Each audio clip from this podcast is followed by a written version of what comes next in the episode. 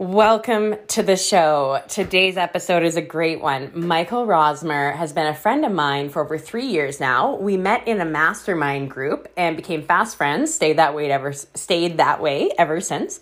Uh, Michael is really, really unique in the sense that his ability to deconstruct things and his critical thinking skills are just off the charts. He's taught me so much.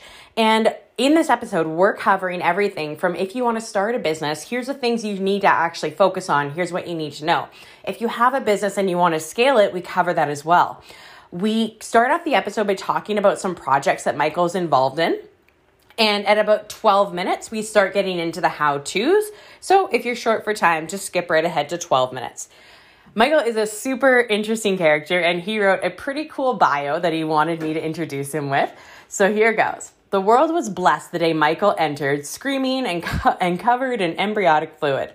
From a very early age, it was obvious he wasn't like other children. He terrified babysitters with howling so loud it could be heard from outside the building. His mother probably would have thrown him off the balcony if he wasn't so cute. However, as he grew and turned into a smart, angelic child who always wanted to do the best and encouraged to pursue and was encouraged to pursue a fascination with learning by his retired school teacher grandma. Thus, this started a journey of never ending self improvement for Michael and the heart of philosophy, which is we are here, we might as well shoot for the moon and be, do, and create the absolute best we can. This path of aiming to be the best is what naturally led him to entrepreneurship, which beyond some of his early high school wins, he wasn't so initially successful, which we talk about in the episode here. He was teased a lot as a child for being a teacher's pet, and he struggled with social confidence in spite of having a really good heart and amazing thinking skills. This set him on a journey to do what he's always done, which is understand how entrepreneurship works and build himself into a better person to, to create predictable and lasting results in his life. The result has been a crazy life. He's visited ne- nearly 50 countries. Uh, he's doing business in three continents at the moment across 14 companies and many sub ventures in almost a dozen industries, along with learning magic, writing books, and being an all around super cool dude and a great person. He's widely considered to be one of the top experts in the field of international structuring and is currently working on a revolutionary app project he hopes will make life much easier for anyone running a business or working with a team. Above all, this has taught him the power and importance of learning to think well, which he plans to pursue into his hopefully hundreds. Without further ado, please enjoy this wide ranging conversation with Michael Rosmer.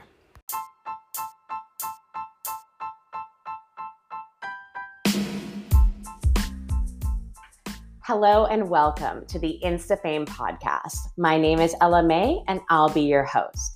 I am an Instagram strategist, success coach, and the creator of the InstaFame formula. I am obsessed with helping aspiring entrepreneurs and established brands learn exactly what to do to grow their Instagram account and turn it into a money making machine. I absolutely love helping you uplevel your life, your business, your marketing, and helping you see the infinite potential within yourself to be, do, and have anything that you want using Instagram. It is my duty and obsession to give the tools, the resources, strategies, and teachings to help you get the success and lifestyle you're looking for. In this podcast, you're going to hear lots about Instagram and how to use it to its full potential, business building strategies, and how to create a life you absolutely love. Consider this podcast your daily dose of success strategies to maximize your impact, your influence, and your development. I'm going to make sure you not only know how to get the most out of Instagram, but also that you're making an income from it. Because let's face it, if you're putting time, money, and effort into something, you should be getting a rate of return on it. If you're ready to get your ass kicked to the next level when it comes to killing it in your business and on Instagram, you've come to the right place. Want to make sure you don't miss anything? Be sure to hit the subscribe button. I hope you enjoyed today's episode. Now let's begin.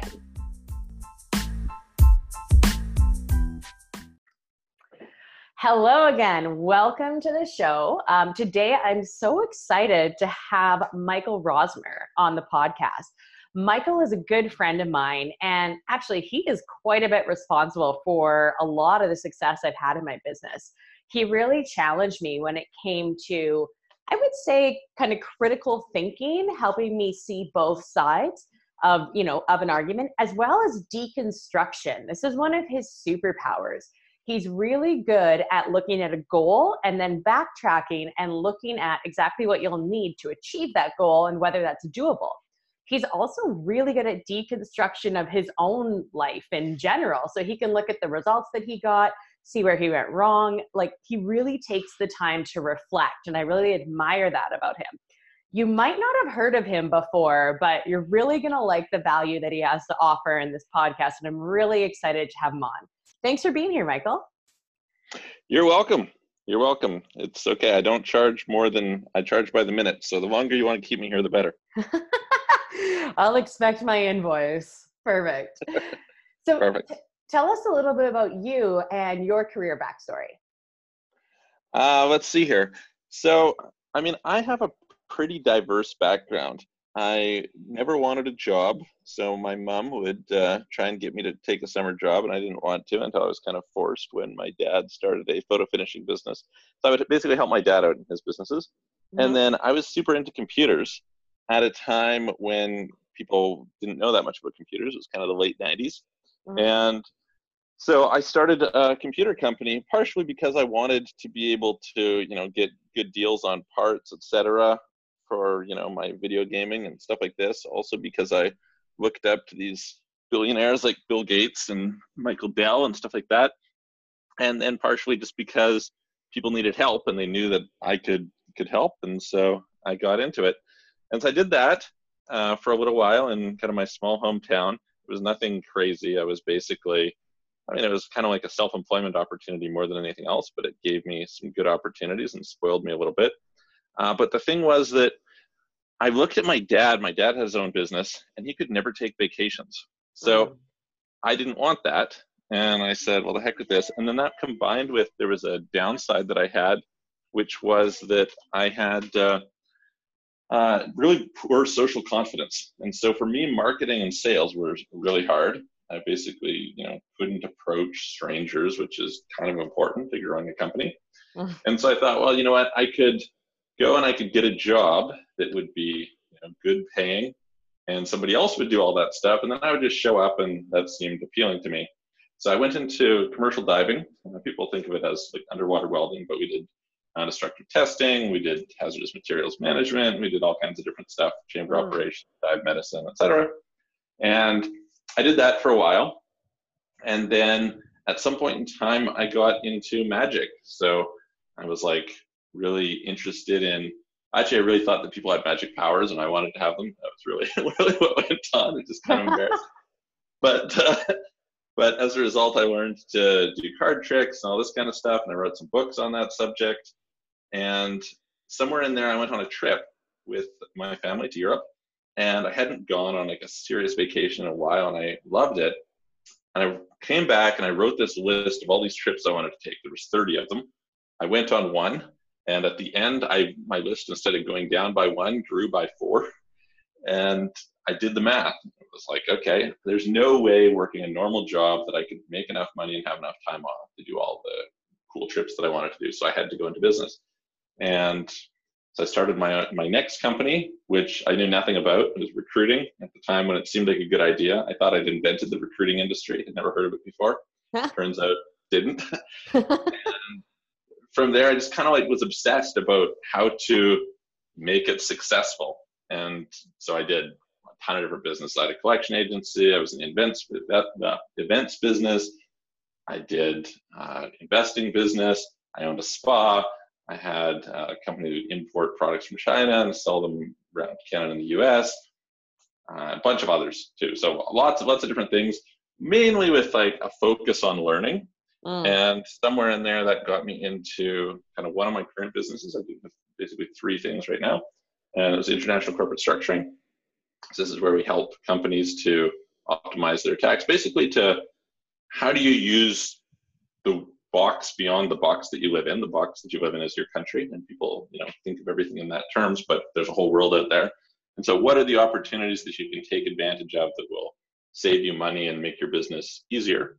And works for some company. Uh, for some companies, it can make things a lot better, and for others, you know, if you do it badly, it can do it can cost you a lot. So we specialize in helping people to do that. And yeah, so that's kind of how I eventually transitioned into that over the course of you know, a number of years. And now I have that. I have an app that we're building, which I'm super excited about. That's like my favorite project. And I have a, a company where we sell vehicles around the world, and uh, and then like spin-off projects from those. Very cool. Tell us a little bit about the app. So the app is great. Uh, it's the terms that I'm using right now to describe it are connected operations management. And a friend of mine who kind of like gets it described it as the Facebook of ERP. So if you're not familiar, ERP is basically what really big companies use to run their whole business with one software.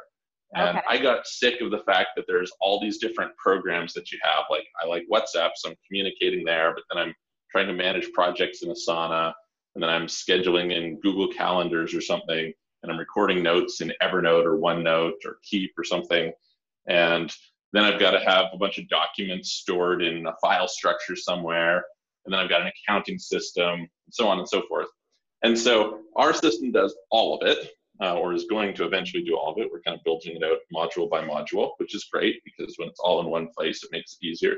And then the other thing that's really like kind of the magic of it is most software is designed to collaborate within your company and does a really poor job of collaborating outside of your company. So, for example, if you're just looking at, say, your accounting system, you keep having, like, everybody will create their own set of contacts, as opposed to that contact being a living, breathing entity. That if they update their information, it gets updated on your end and things like this. And so our system is super awesome. It's really like bridges the gap between different companies to help it make it really, really easy to work together. So, for example, the idea is say you had uh, a company that sells some physical product and you get an order. Well, when you make that order, it could trigger something at your supplier that they have to order their parts or initiate their team. And then that could trigger something at their suppliers and all throughout the supply chain. All of that could get set in motion by like a single action at the starting point. Whereas normally, of course, that information would have to get passed along and there's opportunities for things to be missed and on and on. So yeah, it's really cool app. So this would actually take care of everything to do with project management, uh, accounting, like all those moving pieces, as well as like product shipping and whatnot. Is that right? Well, yeah. So we'll see what where we get with the say with actual shipping or something. But the idea is to be able to do to keep track of everything, like all the administration side of your business, right? Being able to make it super easy. The vision long term is that it could do your tax filings for you, it could calculate your sales tax for you, it could be connected with your renewal of your company. So if you have like an annual corporate renewal thing, certifications that you've got, uh, handling your payroll, on and on and on and on. Like it could do all that. Oh, there's a cool thing we're building. Won't be under this version, but is uh, agreement builders. So like if you needed an agreement like an employment agreement or a non-disclosure agreement or a purchase agreement or something like that, it could build it and it could enforce it. So if, for example, you had like a non-compete clause where, okay, if I'm working with you, I'm not allowed to hire one of your employees or something. Mm-hmm. Well, if you went to hire that person in the system, it would say, uh-uh, that's not allowed because you have this agreement. Would you like to request to them to override that? And they could approve it and then you would have like actual time and date stamp and who approved it when and all this kind of stuff. But it allows you to enforce these things. It makes contracts super clear where normally like kind of a black box for businesses right? Like small business owners how are you supposed to know anything about all this legal nonsense? And so yeah to make all these things super easy. That sounds amazing. If you need beta testers let me know. I would love to have everything in one place. For sure for sure. Well when i've got uh, version one out, then I will uh, I will send it to you. We're working on it right now, so I'm hoping by my birthday. That's like my goal mm-hmm. to uh, to have this, but we'll see. It's like a super large amount of work, but I'm also really interested in it because I had this idea earlier on this year, which is I was just looking at this philosophy of like, okay, what are the skills that you're building today that are going to be valuable in the future? And when I think about it, there's only more software in the world. There's only more automation, et cetera. And in spite of being kind of like a computer technology lover, I have no idea or had no idea what does it actually take to build this stuff. Mm. And I mm. thought to myself, if my competitors know how to like apply automation and I don't, they're going to eat me for lunch. and so it behooves you to learn about this today. And so I've spent like the last while just pouring into understanding everything I can about software development and database types and you know how to do these things cheaper and faster and easier and so that we can produce you know really great software and do it affordably and quickly. And that can be part of our competitive advantage and hopefully we're going to you know create something that's successful and you know we'll see how that goes. So you guys can see what i mean as to how good michael is at deconstruction um, i think it's one thing that's really made him successful it actually what you were just saying it kind of reminds me of um, okay the name is escaping me right now but the owner of amazon jeff bezos jeff bezos right it kind of reminds me how Jeff Bezos talks about how he focuses on things that aren't going to change.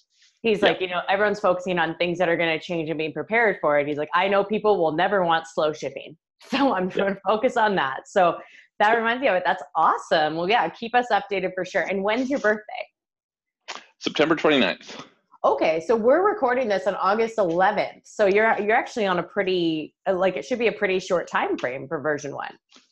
Yeah, yeah. I mean, we've been working on it for, or we've been working at various levels on it for quite a while, and we'll see. Like, you know, right now we're a little bit behind, so you know, we'll uh, we'll see. But yeah, that's the goal.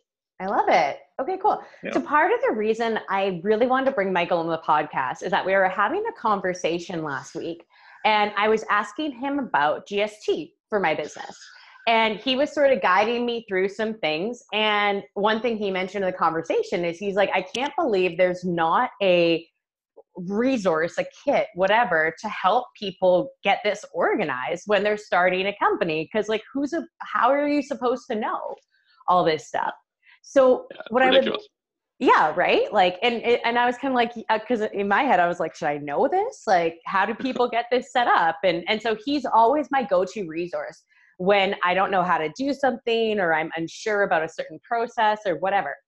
So, talk to us about the main things anyone starting a business should know. What are the key pillars that you want to have in place or the landmarks or whatever? I mean, that's a that's an interesting question because you can approach it I think from two sides, right? So there's the like what's quote unquote required and understanding. And I think you know, this comes a little bit to, I think one of the things we mentioned in our conversation was I was criticizing a little bit the European Union because the European Union has this philosophy they say, hey, we're trying to promote startups, but at the same time, they have VAT, which is super complex. There's 70 VAT regions. You're supposed to keep track of this. There's all these like fancy rules for how you do it. It's a nonsense. Um, and then they have stuff like GDPR. And if I was getting into business for the first time, I mean, I remember, I don't know what you remember, but I remember the first time I started a company and I like don't know, do I need a business license? How do I get a business license? How totally. does this work? You know, like I don't know any of that stuff. And you know, a friend of mine comments, he's like, "Oh no, no, you can't actually just go and be in business. Like you have to pay for some the right to be in business, and you got to pay for this and do that." And, and so, so there's all of that stuff, right? Which is, you know, I think understanding uh, how do you operate, and understanding things like tax and you know little legal things. And the truth is that some of that you can get away without dealing with early on and you probably should. Like you know i would never advise somebody to go and learn about gdpr if they were getting started in business for the first so, time. Through it really quick just just so people know what is vat and gdpr just like reader's digest version vat is value added tax it's like it's sales tax so it's okay. the most of the world has VAT. Canada and Australia and a few other places have GST. It's basically the same thing. So it's that okay. you're adding a certain amount onto the purchase, the amount of purchase, and that's basically being paid by the customer, and then you're sending it to the government on behalf of uh, of them. So yeah, that's uh, that's that. And GDPR is the Global Data Protection Rules. Which is a European thing, which basically says that you're not how it governs how you collect and manage, et cetera, people's personal information. It's supposed to be providing them with more privacy. So when you go to websites and that stupid thing pops up that says, "Do you accept these cookies?" That's GDPR. They like oh, okay, okay. Ruined, ruined the internet. It's a bunch of garbage. I don't think anybody's actually safer because of it, but the internet is worse and the lawyers made a lot of money. So fair enough. Okay, sorry to interrupt. So you were saying how people actually, you know, there's a lot of keys to getting going, but in the beginning, you probably shouldn't do a lot of them. Yeah, I mean, like obviously, I can't advise you not to do them, but I just think that if I was, let's say, I was like gonna start selling my graphic design services, or I was gonna go and, you know, buy some things at garage sales and sell them on eBay, mm-hmm. like to go and learn about that stuff for the few hundred dollars, few thousand dollars that you're dealing with, just doesn't make any sense. Which is why I'm super critical of the European Union on it. Right? Is that it just it's completely impractical. Like you could spend ten thousand dollars on a lawyer learning what GDPR, and you don't have that money. Like what what are you talking about? It's ridiculous. Mm. So, you know, so I can tell you like I think it's worthwhile to understand a few things such as like the basics of business versus personal accounting.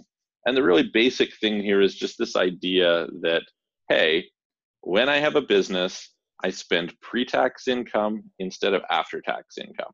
And so, what does that mean? It means that what you're used to is you have a salary of, let's say, you make 50 grand. Okay, you make 50 grand. Now you go and you spend your money on, you know, groceries, et cetera. Well, you pay tax on the 50 grand and then you spend what's left. That's what a normal, like a person is used to. Whereas when you're in business, you bring in let's say again the same 50 grand. Now you spend money on your expenses which reduces your taxable income. So you know you pay for your website you pay for you know your cell phone your internet your car whatever it is that you're paying for. And then what's left you pay tax on. So that's like a really important distinction to understand because your goal should be to keep track of those expenses and to maximize those write-offs so that you pay less tax at the end of the year. So that's like one thing uh, as you reach a certain stage, you're supposed to collect sales tax. And this is, you know, uh, the key thing about this that's useful to understand is that when you start collecting sales tax, you also get to claim sales tax. Okay. So if I've been paying, you know, like I go to the store to buy a new computer as an individual, let's say that, you know, I'm in some place where I pay whatever. Say my say you're in uh, you're in Alberta, so there's only five percent sales tax. Okay, so you pay 5% sales tax on that $1,000 computer, it's like the computer cost you $50 more. Whereas if you're a business, then you get to claim that $50 back. So that $50 is what's called an input credit. And basically it reduces it reduces the amount that you're sending off to the government. So, you know, that's again really helpful. I had a friend who he got into building homes. Nobody told him this. The first year, well, you can imagine he's spending hundreds of thousands of dollars on building materials mm. and he could claim all that GST back if he knew about it, which he didn't, right? So not uh, not great for him. So those are like two really basic things in terms of tax and accounting that are probably worthwhile. I get lots of questions from people about, you know, what type of company should I form? Should I form a company? Uh, very so, you know, the flip is basically the simple answer to it is it will cost you a little bit of money to form a company versus operating as like a sole proprietor as they call it which is basically where you are your business. Uh, if you're not making enough money to pay the 400 500 dollars whatever it is and it varies by country uh, sometimes it's less it's like 15 pounds if you live in uk and it's you know a few hundred bucks in canada or the us and you know a few thousand in some other places. But if you can't afford to pay that then it's questionable whether you should be in business at all. And you know obviously if you can't afford it then don't do it. But there is value from a tax standpoint as well as from like a liability protection standpoint. It's useful which kind of factors into credit. I made this mistake or actually i inadvertently discovered this uh, years ago when something happened. I hosted an event and they billed me for some stuff that i wasn't given. And so i was like well hang on. I wasn't given that. It was this dispute. And then they tried to report us to a collection agency and that would have hurt my personal credit but because it was under my business's name it didn't affect my personal credit oh right? that's so, good to know yeah so that's like a little thing to understand about like people don't really get this idea that a corporation is a separate legal person. So it has its own credit. It can, in theory, borrow money, it can be sued, it can go bankrupt, and that all can happen independently of you, which mm. is pretty useful uh, if you know how to use it. And you know, so so it's kind of, it's usually worth it for somebody of you don't have to get too big before it starts to make sense to say, okay, I'll pay the four hundred dollars or whatever it is to form the company, and uh, and be able to do that. So that's another thing.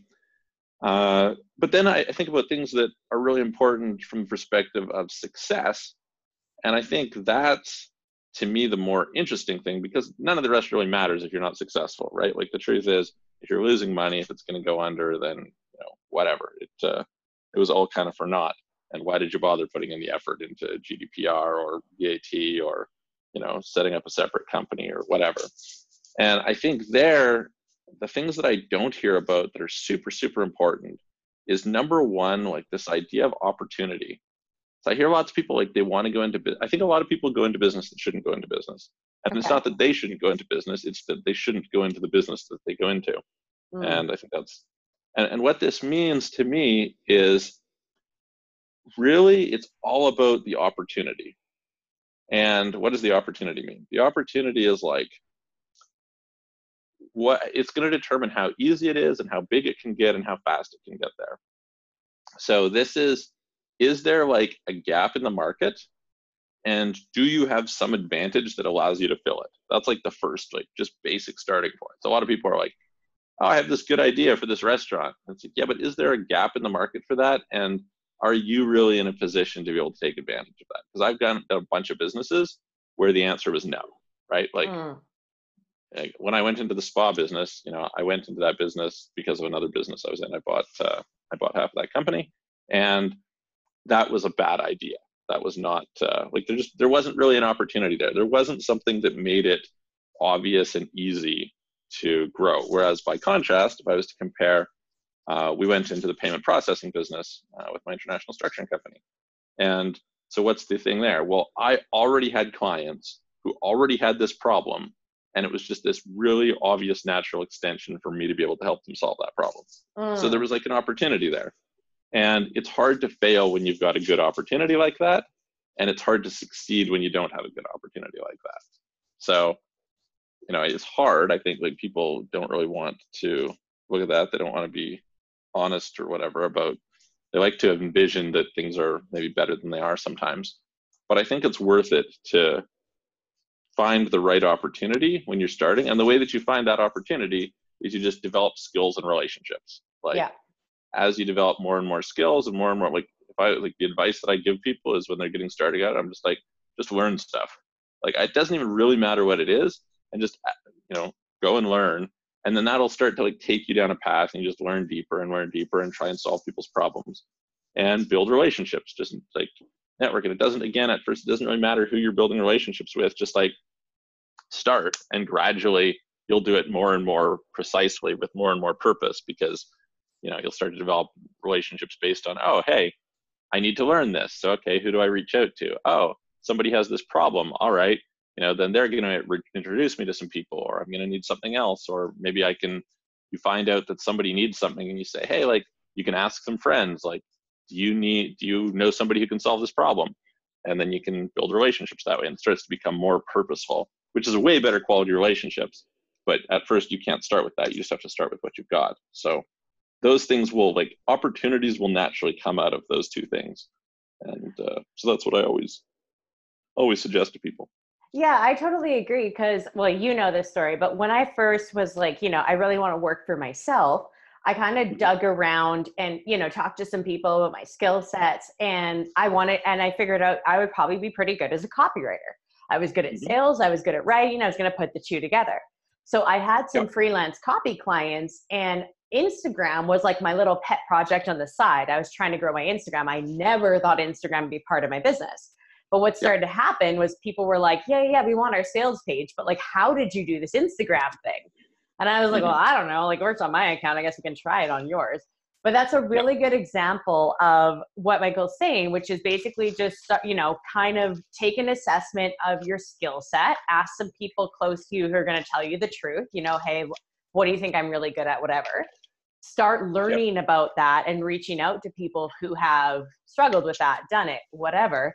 And as it progresses, it'll kind of naturally turn into its own little entity. Um, and a lot of the time, these things are really not planned. Like a lot of our big no, events in life are really unplanned. There's no, you know, goal setting about them. They kind of just show up. Totally. Yeah, absolutely. It's like that fooled by randomness thing where, you know, random events end up being the most significant events in our life, like how we meet our partner, what, you know, some sort of business opportunity comes out. And you just have to be like willing to follow it when it's there. Mm. Say, oh, here's an opportunity. So let's run with it and not really be worried about like a good friend of mine. He's done a bunch of businesses fairly successfully. And I remember him talking about he was working at some veterinarian clinic and they had some company come in and clean their computers. This was in the 80s. And he thought, you know, there's probably a bunch of other places that could use this computer cleaning thing. So he came up with a name, printed some business cards, went down to a mall, and started walking into businesses. And the first place he walked into was this glasses shop, where he said there was dust everywhere. And he thought, if anyone's going to need computer cleaning, it's these guys. So he's like, hey, we're CompuClean. You know, here we do computer cleaning. Do you need that? And I'm like, well, we don't have computers, but can you clean telephones? And he was like, absolutely. Had no idea, right? Has no idea. but he's at least allowing himself to follow this opportunity, which is, hey, there's demand there. Yeah. And then he was smart enough, he was good enough salesman to say, he's like, we're booked up for the next three weeks solid, uh, but we can get you in three weeks from now, and we will do service contracts. So he signed them up on a service contract. No idea how to fulfill on this, but he has three weeks to figure it out now and continued, continued to walk through this mall, going and meeting people. By the end of the day, he had like three or five clients. He called up some friends of his from the university in the computer department. We're like, hey, you clean computers? They're like, yeah, it's a cinch. He's like, great, then we're in business.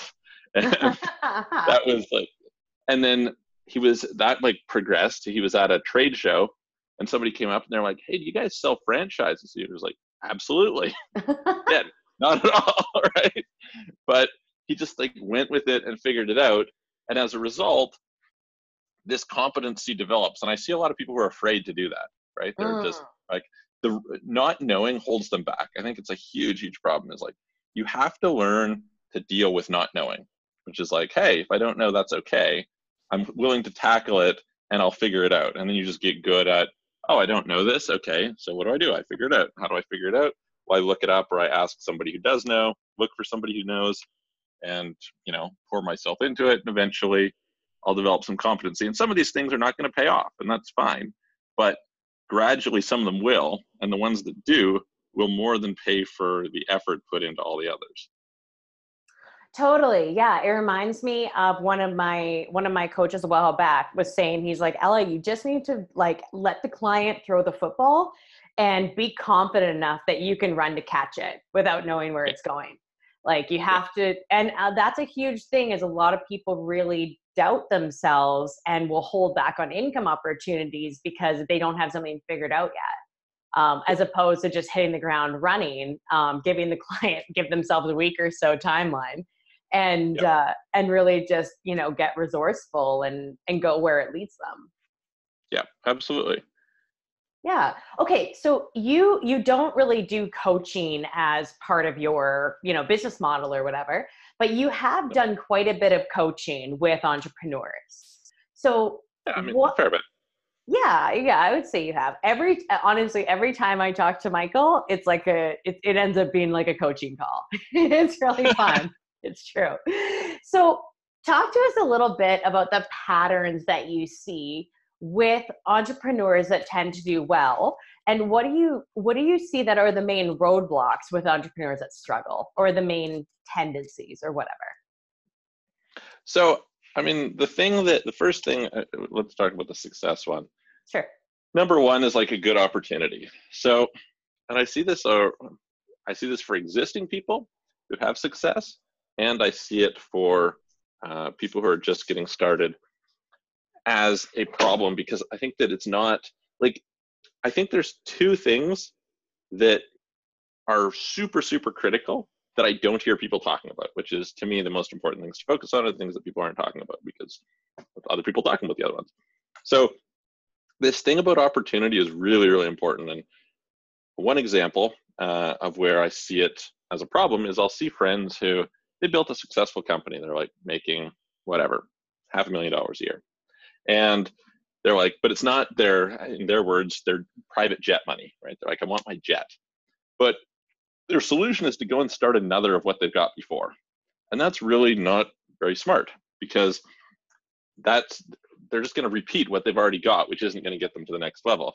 And where that comes from is the opportunity. Like opportunities have a certain scale to them. Mm. So hmm. contrary to what some people might like to teach themselves, you know, if for example you've got a cleaning company, that cleaning company is basically never going to be. You're lucky if you could build it to a million dollar company. Very unlikely that you could build it to a million dollar company. Highly, highly unlikely you'll build it to a ten million dollar company. And that's just due to the fundamental dynamics of it, which you know a person could get into.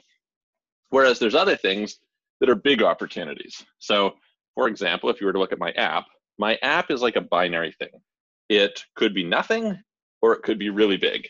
Mm. Uh, if I look at my international structuring business, it'll probably never be bigger than an eight-figure business. It's just the nature of that type of business that it just doesn't have the potential. It could never be a billion-dollar company. It's right and somebody might say, oh, it's limiting beliefs. It's like there's just dynamics there. Like for example, you're not going to exceed the market size. So if you're selling to a friend of mine has a company that moves bodies uh, in a province, and there's only so many people who die. Wait, wait, so that's wait. Hold on, I gotta I gotta ask about this. Moves moves bodies. Yeah. So when people die, they're the ones who go and pick up the body and take it to the morgue or the funeral home or wherever okay. it is that it needs to go.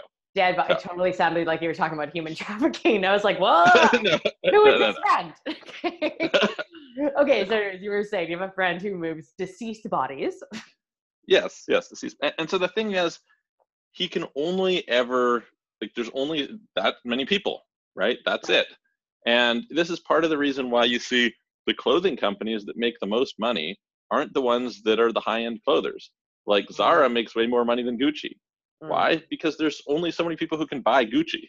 There's mm. a ton of people who can buy Zara. That's just the nature of it. Now, if you were to go into the clothing business today, you know, for the most part, you have a ton of competition. So unless you have like some distinct advantage, like for example, when uh, Chip Wilson went into Lululemon, he's opening up something that wasn't there before, right? So there's a big potential market because you're not already competing for existing market space. So that's, you know, what is it they call uh, uh, what was that apparel type called?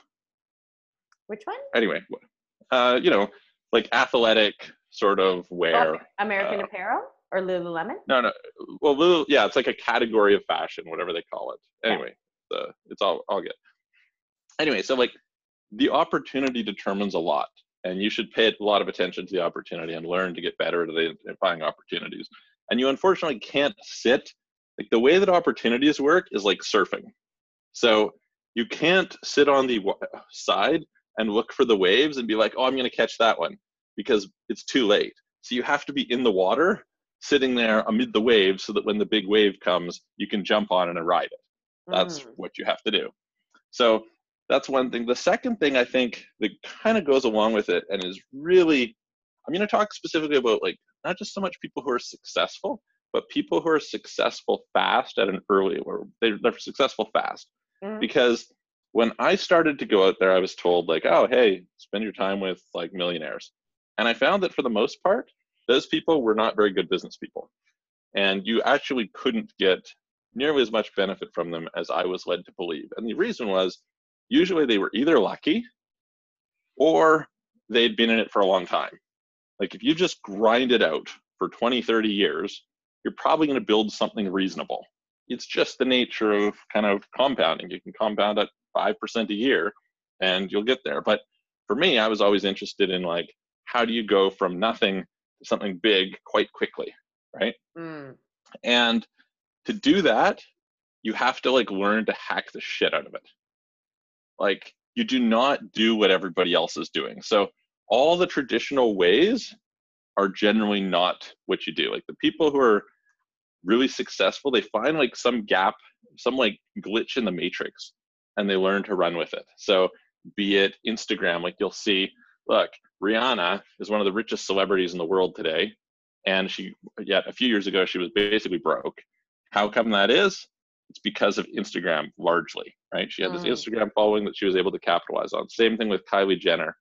Like you have this girl who, you know, is one of the youngest, arguably a billionaire or in that range. Yeah. And where does that mostly come from? It mostly comes from Instagram. Why couldn't she do that before?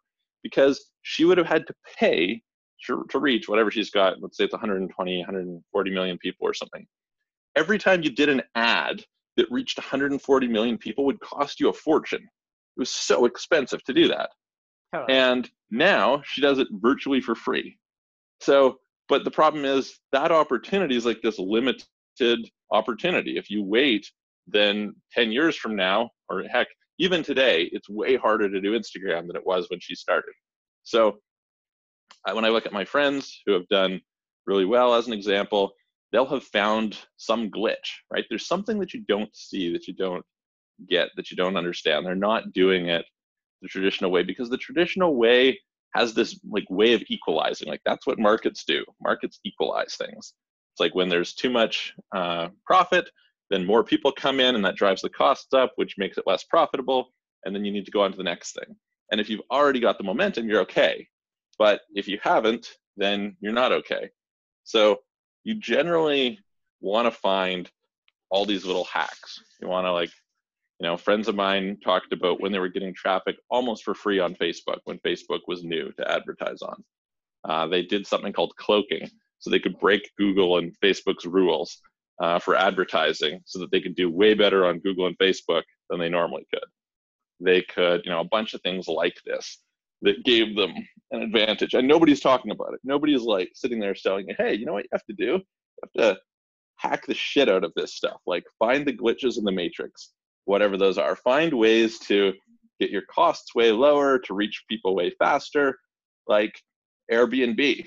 Uh, I think Airbnb, one of the things they would do was message uh, rental groups on uh, like uh, Craigslist and Kijiji or something like that similar thing some of the big dating sites like spammed people basically on some of these. Like there's these growth hacking tactics that nobody's teaching you. It's impossible to learn it in university because by the time you learn it it's already outdated. It will not last but there's always new ones coming up. And you've like got to go find those. And if you don't you can make a living but you're not going to like make a fortune fast. It's just not going to happen so I really like these. So the first one is be ready for opportunities and roll with it.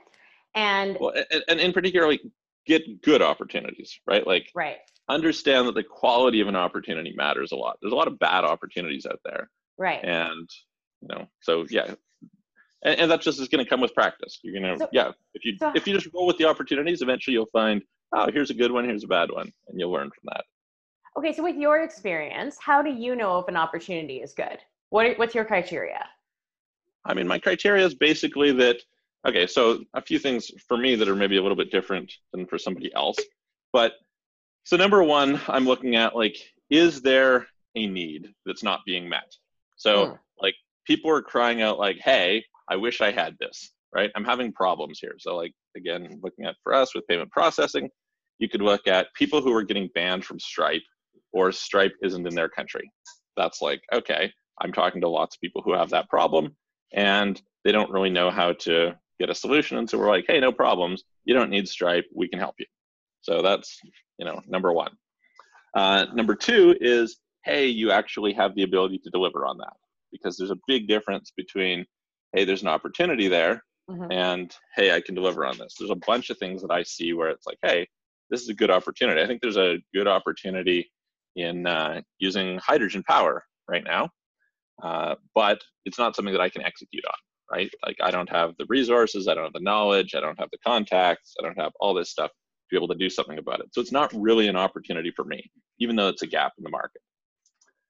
Uh, so that's the first part. These or the first two parts, I guess, is you know, can you do this too?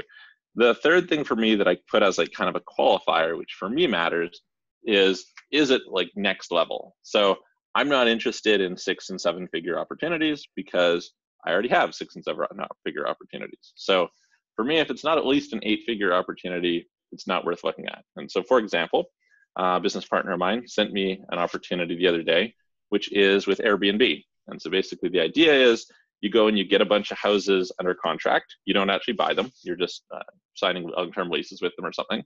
And then you re rent them out on Airbnb. And you get double the rent that you would have normally. You plan on kind of automating this process as much as possible, hiring it out.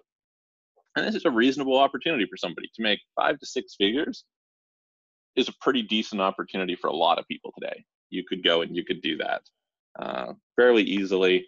And if you pushed it hard, when we ran the numbers, you could probably make about half a million dollars a year if you worked it really hard uh, today.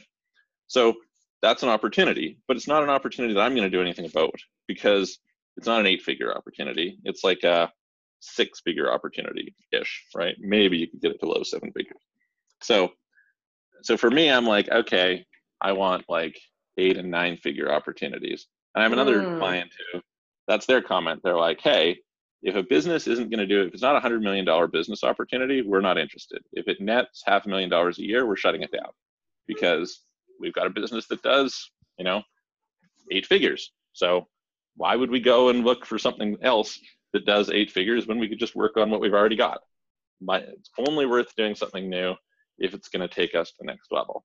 And so that's kind of that's my my criteria. And you won't really know that well the answers to some of those questions until you've been in it a bit, right? Like when I started, my parents wanted me when I did my computer company, my parents wanted me to write a business plan, and it was useless because I knew nothing about business. Right. Right. So it didn't make any sense to me. It's like you have to go out there and just experience it and make some mistakes and realize that you're going to make some mistakes. But so and so that opportunity piece, I guess you could fit, you could apply your own criteria. I'm saying eight and nine figures, but if I was in somebody else's place, I would tell them like, what are your goals? So here's an example. Maybe your goal is location independence. Well, a bunch of businesses aren't going to give you location independence. If you have a retail store, kiss of location independence, goodbye. Like it's not going to happen. You're not going to get that from a restaurant.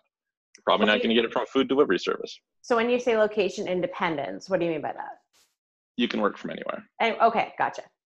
Yeah. And to me, like, I think a lot of people, if they don't have it, they would value it if they did have it. And pretty much everybody that I know who has it values it. Like, more than time mm. freedom, location freedom is so great. It's like, it's amazing. You have to do something with your time. So, you know, I used to pursue time freedom. I care a lot less about that now. But for me, anyway, location freedom is a really big thing. So people will say, oh, I want to be on the beach working okay, well, only certain opportunities will allow you to be on the beach working. It's mm-hmm. just the nature of the opportunity. So, you know, what does that look like? And then where are you at? Like in this thing that uh, this friend of mine sent me about the Airbnb thing, they were talking about, you know, some retired person who made $3,500 a month. And that was great for them, you know, so great. If that's kind of what you're looking for, if you're looking for, hey, how do I make some income that separates me from my job or gives me an extra $50,000 a year, that could be a great opportunity for you you know? So it's not everybody has their own criteria. You just have to learn to match the opportunities to the criteria. And the good news is the lower your threshold there you know the more opportunities there are. So if your goal is like hey i want to make five figures a year uh, on the side or like without having to have a boss there's lots of ways you can do that six figures there's still lots of ways seven figures, it's getting harder. Eight figures, it's much harder, you know, and so on. Mm-hmm. So you can you can all see what I mean about how good Michael is at deconstructing and critical thinking. So I really like what you're saying though, is like for the first one is opportunity, and the second one is essentially uh, hacking a process. So this is like, and this is one thing that I think I think comes a lot from just whatever you're interested in like for me, I was just interested in building an Instagram following. So I did all the things people told me to do. I posted three times a day. I put a theme, a color filter, and a certain aesthetic on my grid. I gave my account a theme. So I talked mainly about fitness. And then I realized that if anything, I lost followers, nothing happened. So I'm like, okay, there's something in here that's not being talked about that actually grows an account but it wasn't like I was like, I'm going to do this and figure it out and then, you know, create this Insta fame formula and make money off of it. It was like, I'm genuinely just interested in how to figure this out. So yeah. I, I think with that stuff, it's like, you know, just like be aware of what you're drawn towards and then just get excited about learning it and get really curious as opposed to frustrated. That's a very different, those are two very different sides of the same coin, I find. Yeah, for sure. Yeah. Okay. So. I mean, obviously, you're at a level of business where, like you said, you're looking for eight figure opportunities. You've already created seven figure businesses for someone who's just starting out or maybe you know maybe has been going for a little bit but is still kind of in that up and down phase with their revenue what are some key tips you would have for anyone looking to create a six figure income uh, for someone who's like just starting kind of with their idea or someone who's been you know up to someone who's been in business like two years but still up and down i mean it's a good question because i think it varies a little bit by what the challenges are right so for me, one of the challenges was just marketing, right? Which I think a lot of people can relate to. A lot of people say, "Hey, I've got the skill, but how do I get the customers?" Right? Mm. That's a, a big problem that I think a lot of people in that phase have, and I think general you're not going to get to that level until you solve that problem, right? You're not going to. It's just not going to go that well for you.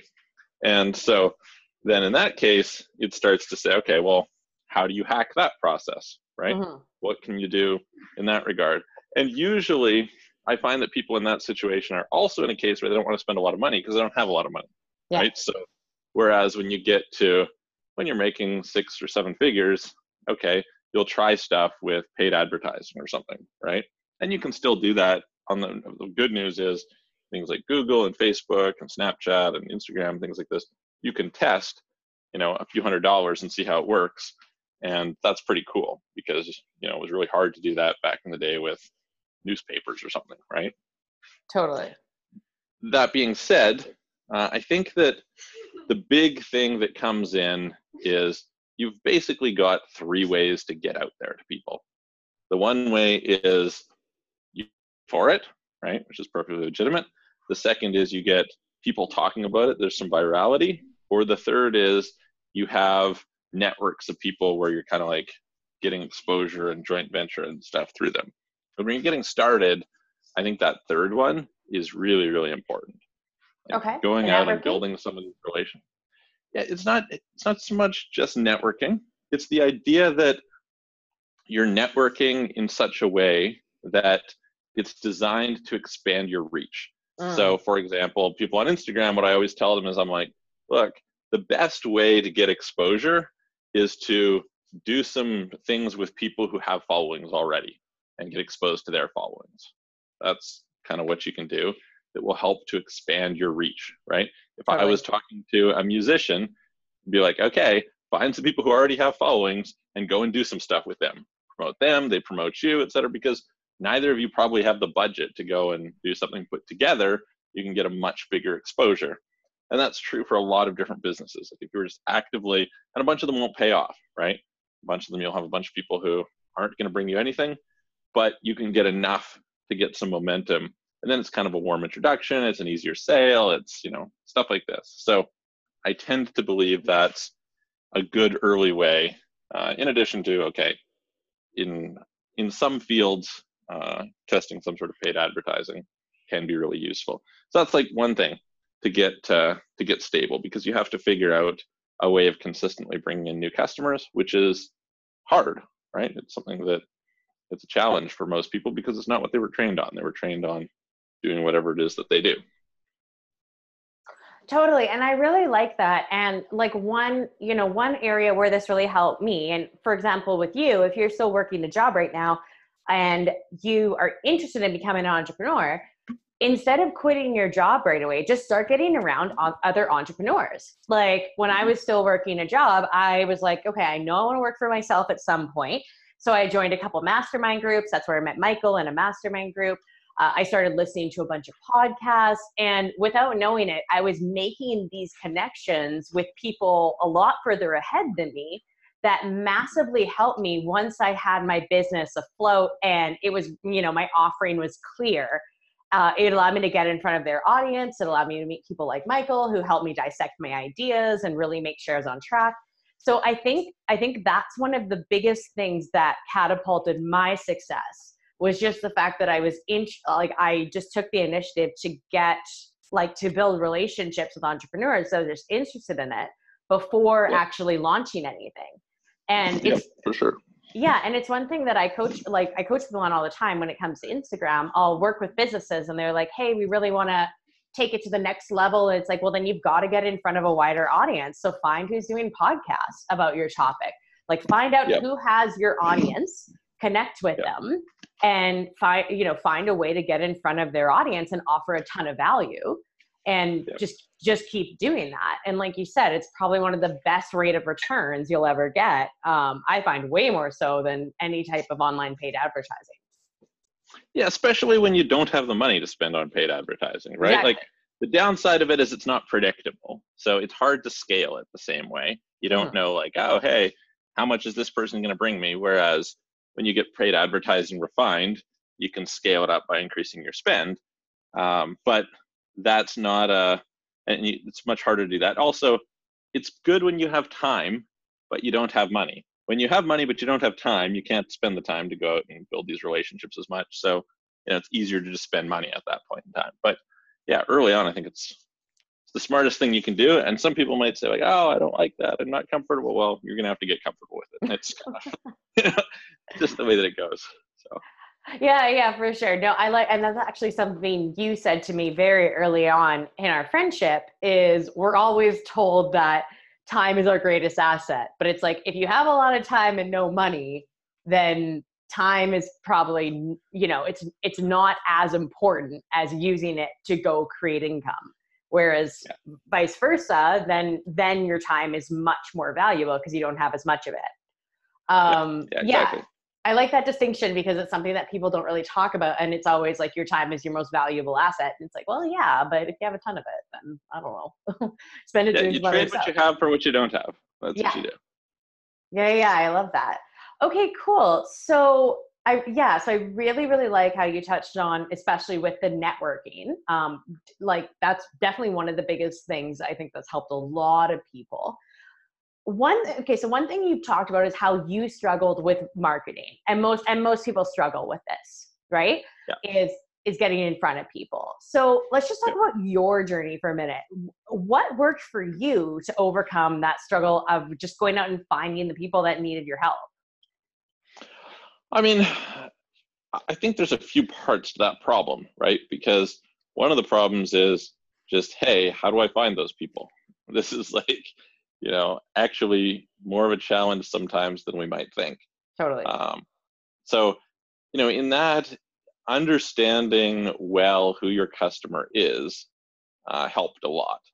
And when you understand that, then all of a sudden it opens up a lot of doors. And what you kind of have to realize is that figuring out who your customer is is going to take some testing. It's mm. just you're going to have to go out and you're going to have to talk to some people. You're going to have to do some test marketing, and what you think is very often not true. So can we can we take a tangible example here and have you explain it? Uh, sure. So I at one point in time hired a salesperson yeah. for my recruiting company. Okay. And so we hadn't really very well defined our target market at the time. We were kind of going based on a little bit of random people coming in, mostly from networking.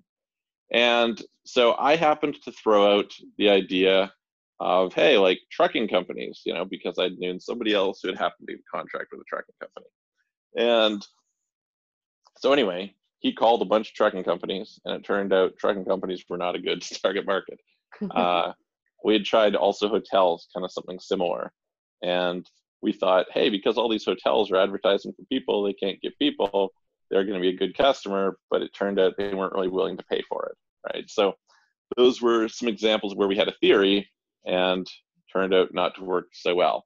Hmm. So ended up later finding out that engineers were a great one and salespeople were a great one, and there's a few others. So those would be, you know, some examples of where we had theories and we go out once we put enough stuff into the market. Now, the challenge with that, which you know you have to work at the same time, is maybe it's just that your message isn't landing. Like maybe how you're communicating or what you're communicating isn't really what's making people get excited. And that's your problem. That's what the breakdown is. So you also have to simultaneously be trying to figure out like what's compelling, what really speaks to them. Mm-hmm. And this is usually not as fancy as people would maybe tell you. So I'll give you a tangible example about that. So when we found uh, that engineers were a great, uh, oh, a great hold on, market hold on, hold on. for us in my recruiting company. Hold on one sec. That last part just cut out. Can you start at uh, when when we found some engineers?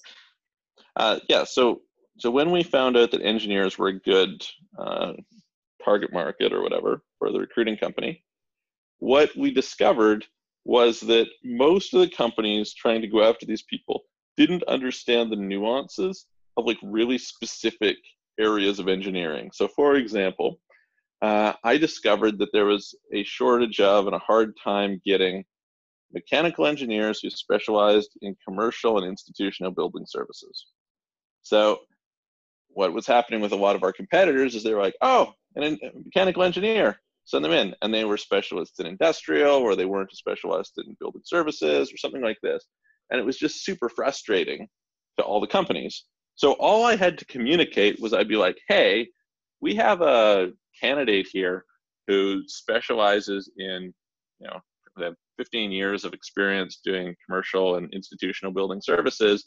Would you be interested in looking at them? And I remember specifically sitting down with the HR director of the largest engineering company in the city at the time, and she was like, "Hey, look, like we don't take on new new recruiting companies but you said the magic words. And so, okay, we're here.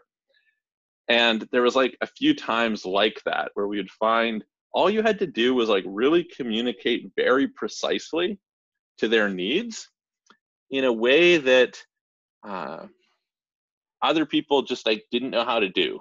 Mm. So other people were kind of like generic about it, or other people just didn't get like their core frustration. And unfortunately, like, that takes some effort uh, another one that we had found was we'd found uh, geotechnical engineers who had permafrost experience.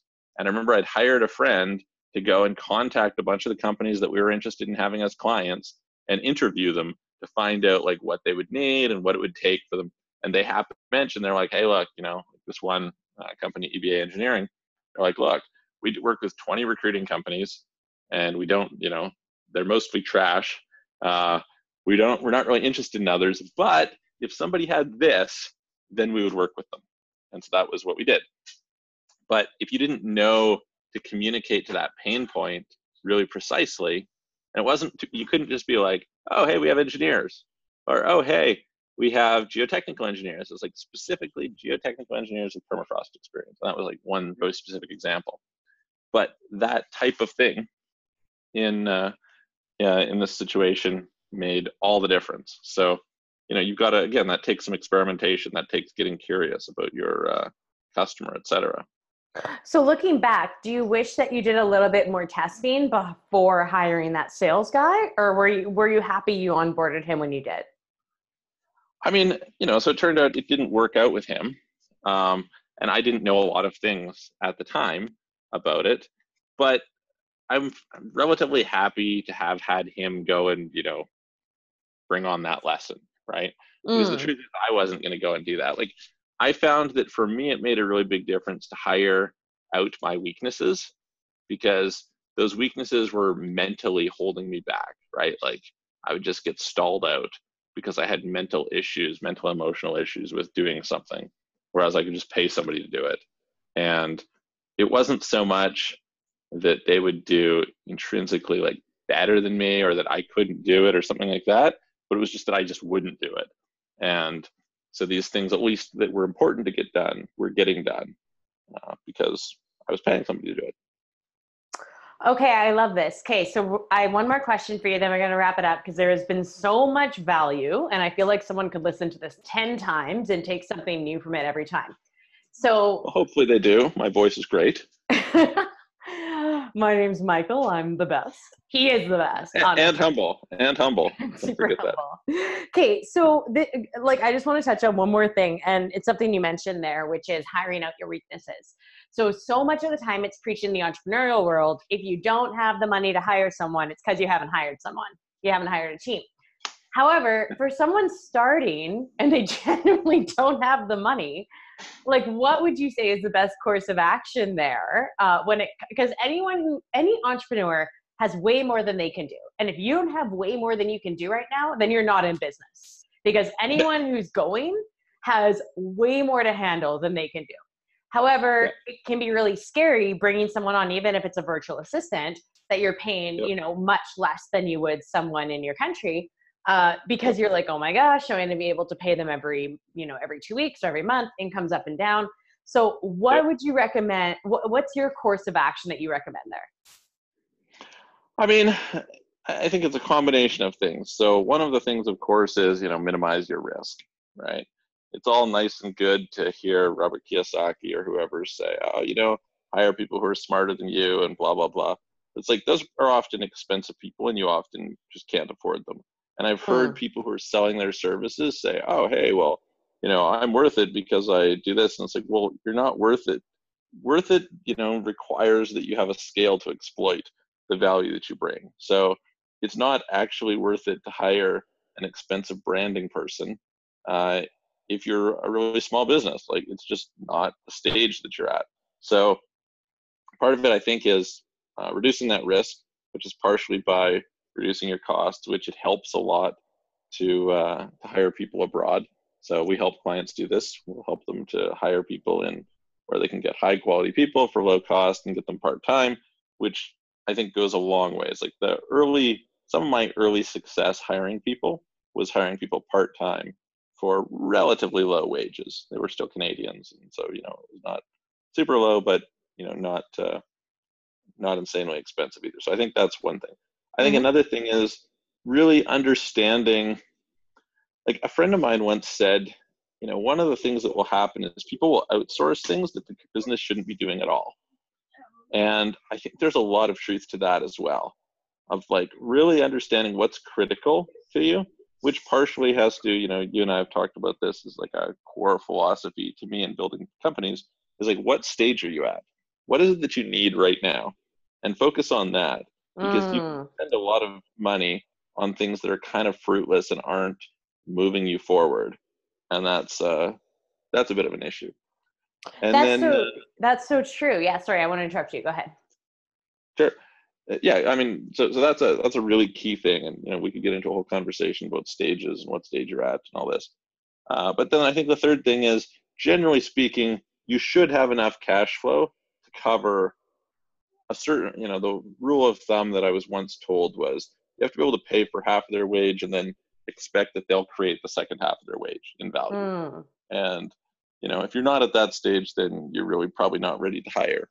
And, you know, you should probably go. And, but it might be that the way you generate that cash flow is through some other venture on the side, right? Like you might be, I'm a big advocate that people should start a business when they still have a job and it should be a side thing because it's super risky to quit a job to go and start a business. I did that. It was very dumb. I would not recommend that I, you know, to my old self to go and do that again. If I could go back and do it again, I would say, hey, at least maintain a part time job so that at least there's some income coming in while getting this new thing going because there will be a learning curve and the learning curve is expensive. Somebody's going to pay it. It's going to be you. And, you know, it's, uh, it's not great. So anytime that you can find ways of extending that. I guess uh, maybe I'll end this, this is kind of this last point. There's like this concept of runway when you're early on in business, which is if you just think about a plane going on the runway until it takes off. And if it gets to the end of the runway and it hasn't taken off, it crashes. That's very bad. And a lot of, not enough attention is given to a lot of success in business comes from having enough runway, being able to go through that learning curve uh, Steve Jobs made this comment about just being able to stay in the game is a big, big thing. Mm. I'm a hmm. huge fan of Steve Jobs and Elon Musk. You know, they have a really good track record, but the truth is, they kind of got lucky on their first deal. And then that set them up with enough runway that they could make a lot of mistakes that other people would have gone bankrupt. Like Steve right. Jobs would have gone bankrupt in Pixar or in Next. Elon Musk would have gone bankrupt in Tesla or SpaceX if they didn't have a huge bankroll from previous successes that they could ride on that allowed them to persevere longer than other people did. And so you should be thinking that way yourself. You should be like, hey, look, I want to extend my runway as far as possible, knowing that if given the time, I can make it successful. Given time, being able to pivot and adjust your course and things and learn, you will be successful. That's not a question. The question is, are you set up so that you can last that long? And so, you know, you want to, one of the things to do to extend that is to maintain some sort of income from elsewhere. So you're not reliant on this ever, you know, reducing supply of cash, your savings or your credit or whatever, um, hoping that you're going to make a deal happen so that you can afford to pay the rent because otherwise you're going to have to quit your business and go back and get a full-time job and now you're in a much more difficult situation. Yeah and i i really like i think it's going to relate to a lot of people's situations. What you said about really just focusing on what you need at the time because it can be so easy like especially when you're first starting it can be like doing the hard work which is figuring out your clientele getting in touch with them putting yourself out there that's really difficult. Um, not necessarily the like exact process of doing it but just kind of having the guts to do it. So a lot of the time i see people like oh no i'm i'm rebranding or i'm redoing my website or i'm doing my like all this stuff it's like okay cool but you don't have customers yet and so yeah. having something, having like a really simple WordPress website and a logo you got on tailormadelogos.com or whatever, that's fine in the beginning. And then get the client totally. base and then get pretty, you know. But yep. I see that exactly. a lot. Yeah, I see that a lot where there's so much out there saying you need this, this, and this. And it's like, no, you basically need to be able to be found, to be able to book yep. an appointment, and be able to charge your clients. And yep. depending on your business, right? Okay, this has been amazing. Thank you so much. It's been so valuable. You guys can see what I mean about Michael. He's so his knowledge is so vast because he's genuinely really interested in a lot of things and he spends a lot of time learning about them. So we're going to end with some rapid fire questions. Um, okay. so what is the best thing you've bought lately that's under a hundred dollars? Best thing I bought lately that's under a hundred dollars. Oh, good question. Uh, ooh, I mean, I didn't buy it lately, but uh, but I have it and I've been using it, which is this roller thing I was mentioning with you before. Uh, so either a foam roller or uh, this rubs little ball, thing for releasing muscle tension. Mm, that makes sense with all your traveling. It like it can get painful on the body. Super painful. Yeah, yeah. absolutely. Okay, yeah. if you could have dinner with anyone, real or fictional, dead or alive, who would you have dinner with? Oh goodness, um, there's a lot. You know, I've always said Jesus because I really want to know if he actually could perform miracles. uh, I'd probably like to have dinner with Bill Gates. I think that would be pretty cool. I really appreciate how he thinks. Uh, so those would be, you know, two high up on the list. I love it. One of my friends the other day, we were talking about Catholic, like religion, and he was like, you know, I'm not really sure if Jesus ever existed. And I was like, why? And he's like, think about it. He was a carpenter and a miracle worker. A miracle worker and a carpenter. He's like, does one of these skills seem less valuable than the other? He's like, does anybody have a table made by Jesus that they can show me? It was really funny. Yeah. Um, okay, and last question. What is this is gonna be a big one for Michael because he's a big movie buff. What's your favorite movie? Uh, the Last Samurai. Oh, easy. Okay. I thought there'd be more deliberation on that. No, no, I love The Last Samurai. It's a great movie. Best movie ever. I love it. Okay, cool. If people want to learn more, get in touch with you, where can they reach you? Uh, probably Facebook. Facebook? And what's what's it under? Uh, Michael Bruce Rosmer. Awesome. So I'll put that link below. And thank you so much for being here. I'm sure we'll talk soon. Yeah, absolutely. Thanks very much. My pleasure.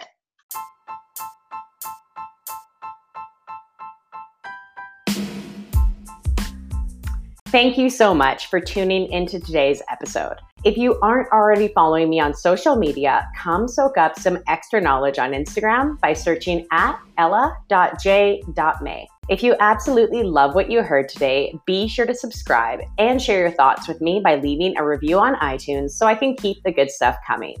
Or visit my website at ellajmae.com. I love and adore you so much and can't wait to connect with you in the next episode. In the meantime, go out there and kill it on Instagram.